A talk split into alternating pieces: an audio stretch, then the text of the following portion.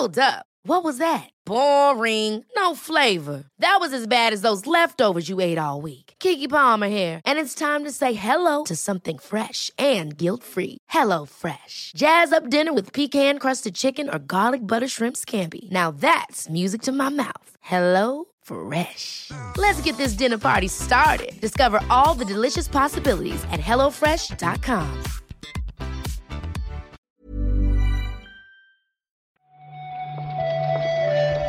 Buenos días, bienvenidas, bienvenidos a esta nueva recarga activa. Hoy es viernes ya, hoy es 3 de septiembre y vamos a hablar un poquito de videojuegos y lo que surja con Marta Trivi. ¿Qué tal Marta? Hola Pep, ¿me ha echado de menos o qué? Hostia, pero ahora que, que si te digo que sí, parece que no me haya gustado grabar con Víctor. Si digo que no, quedo mal contigo. ¿Qué tipo de, de encerrona es esta? Siempre me hacéis encerronas. ¿Cómo os gusta eso?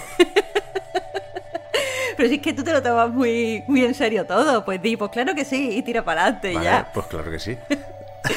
Qué bien. Yo a ti también, Pep. ¿Cómo, cómo va el, ¿Cómo va el micro, Marta? Que perdiste el, el que tenías durante la mudanza. Ay, qué drama, qué drama. Se me tuve que caer por la calle, pero ya ves que este se escucha estupendo. Sí, la verdad es que sí. Eh, No sé, hay gente que está de vacaciones todavía. ¿o qué? Había mucha gente que volvía el miércoles al trabajo por ser 1 de septiembre. ¿No se esperan al lunes o qué? Es que eso, pero es mejor, o sea, yo prefiero volver a mitad de semana si trabajo un poquito, meto un poquito el pie en el agua y después ya me tiro a la piscina. Eso es totalmente cierto. Has vuelto a ganar, Marta. Vamos a ver qué, qué pasa con los juegos.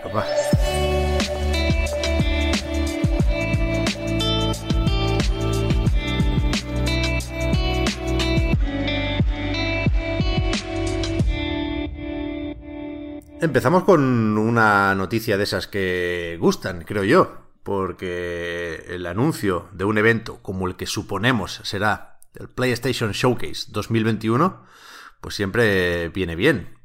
Presentación para que nos enseñen, Marta, el futuro de PlayStation 5 el próximo jueves, el 9 de septiembre, a las 10 de la noche nos pilla en España.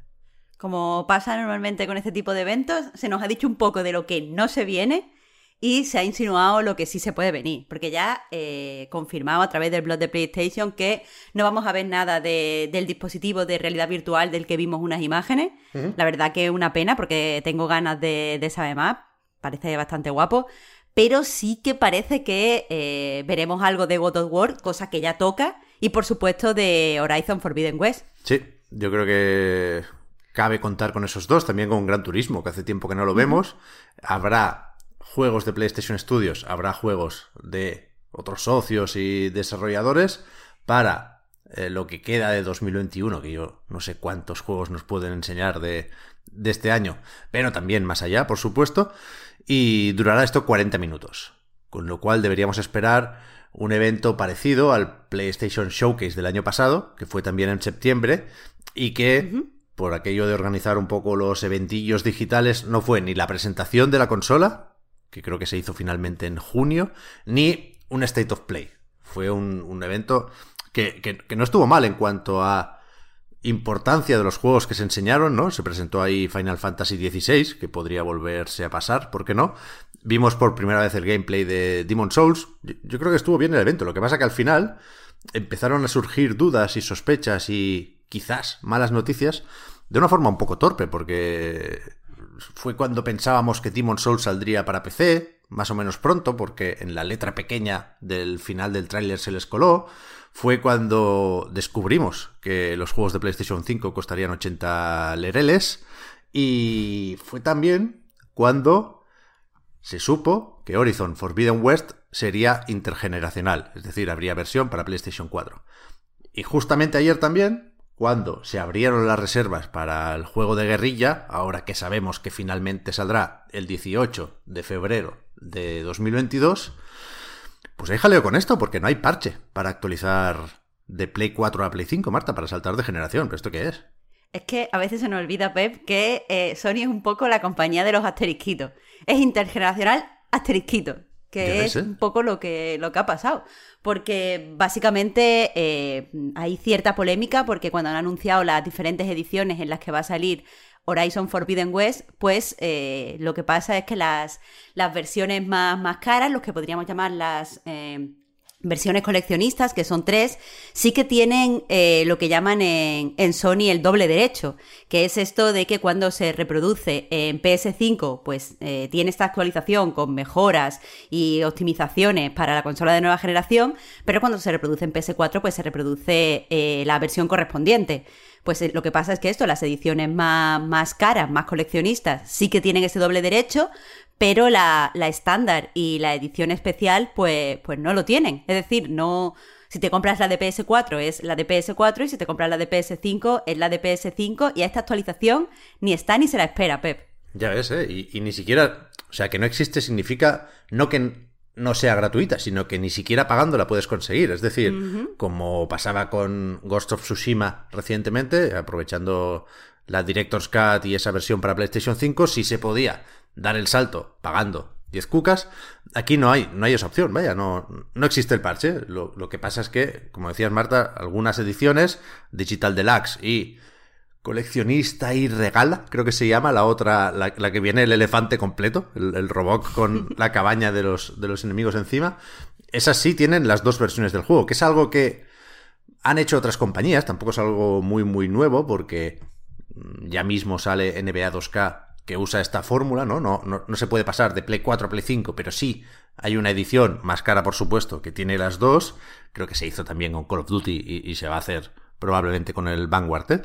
Pero sorprende, sorprende que en Sony hayan ido avanzando cada vez más por este camino, ¿no? Porque las primeras actualizaciones eran gratuitas, luego llegaron las actualizaciones de pago y ahora están las no actualizaciones.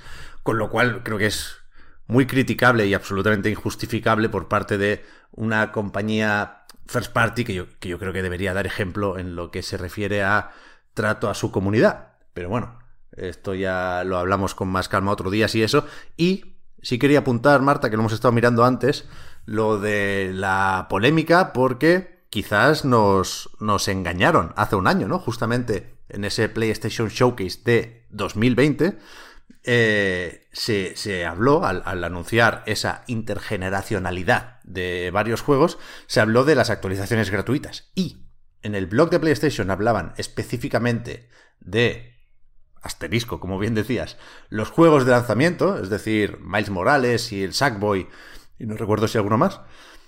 Pero en una entrevista, como mínimo, en la de el Washington Post, Jim Ryan hablaba de actualizaciones en general para, para, todos esos juegos intergeneracionales, precisamente para que nadie se enfadase, ¿no? La versión de Play 5 se ha hecho de cero para aprovechar las capacidades de la consola, la otra eh, sirve para mucha gente que no ha cambiado la máquina todavía, pero que nadie se enfade porque se puede tener lo uno y lo otro sin, sin pagar más, ¿no? Y ahí no sabemos si a la hora de transcribir la entrevista se comieron eh, el asterisco o, o el matiz o la aclaración, o simplemente Jim Ryan no la no la dijo en ese momento. Yo creo que es que, es, que, es, que hay razones para estar enfadado, vaya. Es que es, es de traca, es de puta traca. Pero Pep, no solo con eso, o sea, quiero decir, esto es lo peor y es lo que está copando los titulares, pero hay otra polémica un poco más pequeña en relación a estas ediciones, que es que las dos eh, más preciadas, o sea, las dos más caras, la coleccionista y la, eh, ¿cómo se llama? La regala, eh, no vienen tampoco con el juego en físico. Es decir, tienen eh, lo que sería el Steelbook, la carátula metálica, pero dentro lo que hay es un código de descarga. Se supone que esto es para no eh, pues tratar como de segunda a las personas que tienen la PS5 Digital Edition, pero aún así eh, mucha gente está diciendo que, es feo que te saquen una edición y que tenga incluso carátula, tenga de todo, pero no esté lo que es el juego en sí. Es que te trae la, caja metálica, realmente, para que guardes, pues no sé, un poquitín de aire que huela a Horizon Forbidden West, supongo.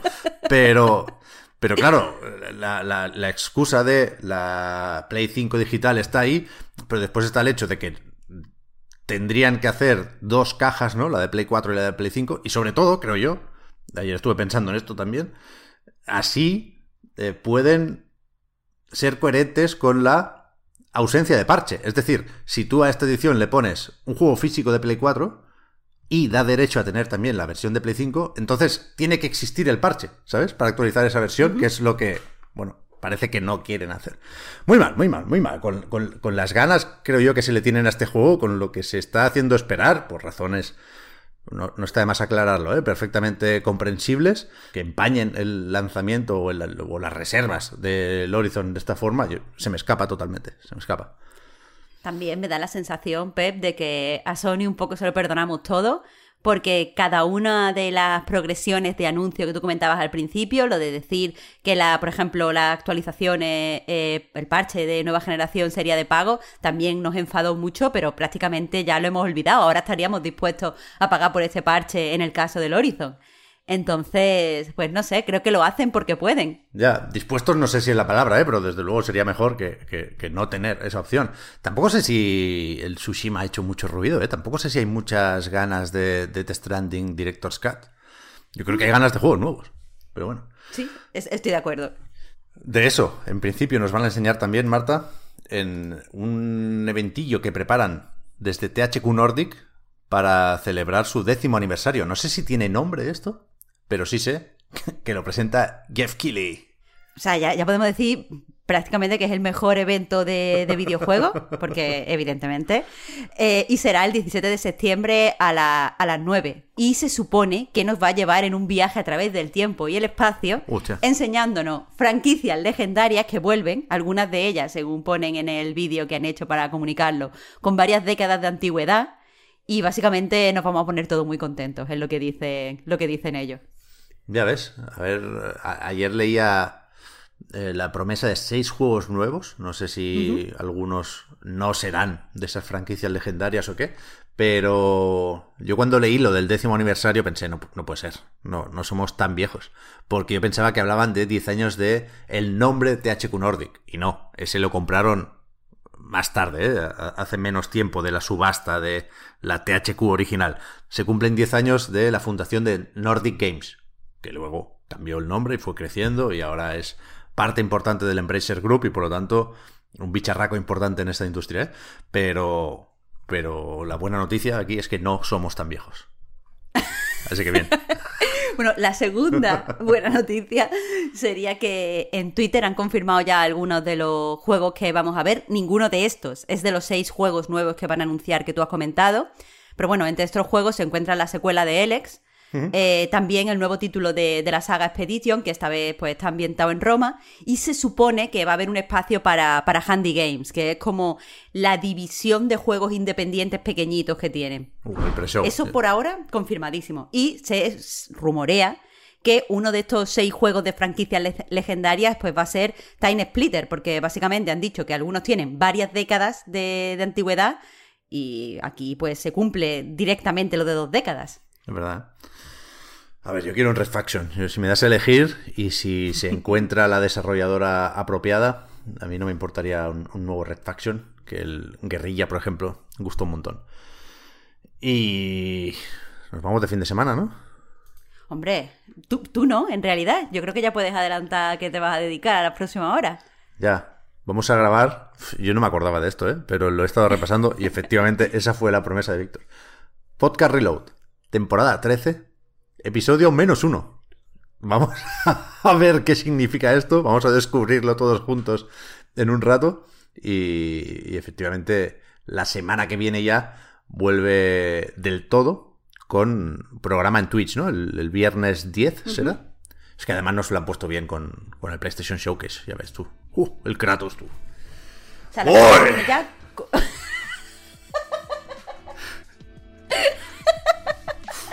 Estoy nerviosa, Marta. Se te nota. que viene el Kratos. Venga, la semana que viene hablamos ya como Dios manda, Pep.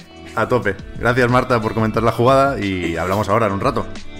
Hasta luego, Pep. hasta mañana. Uy, hasta el lunes.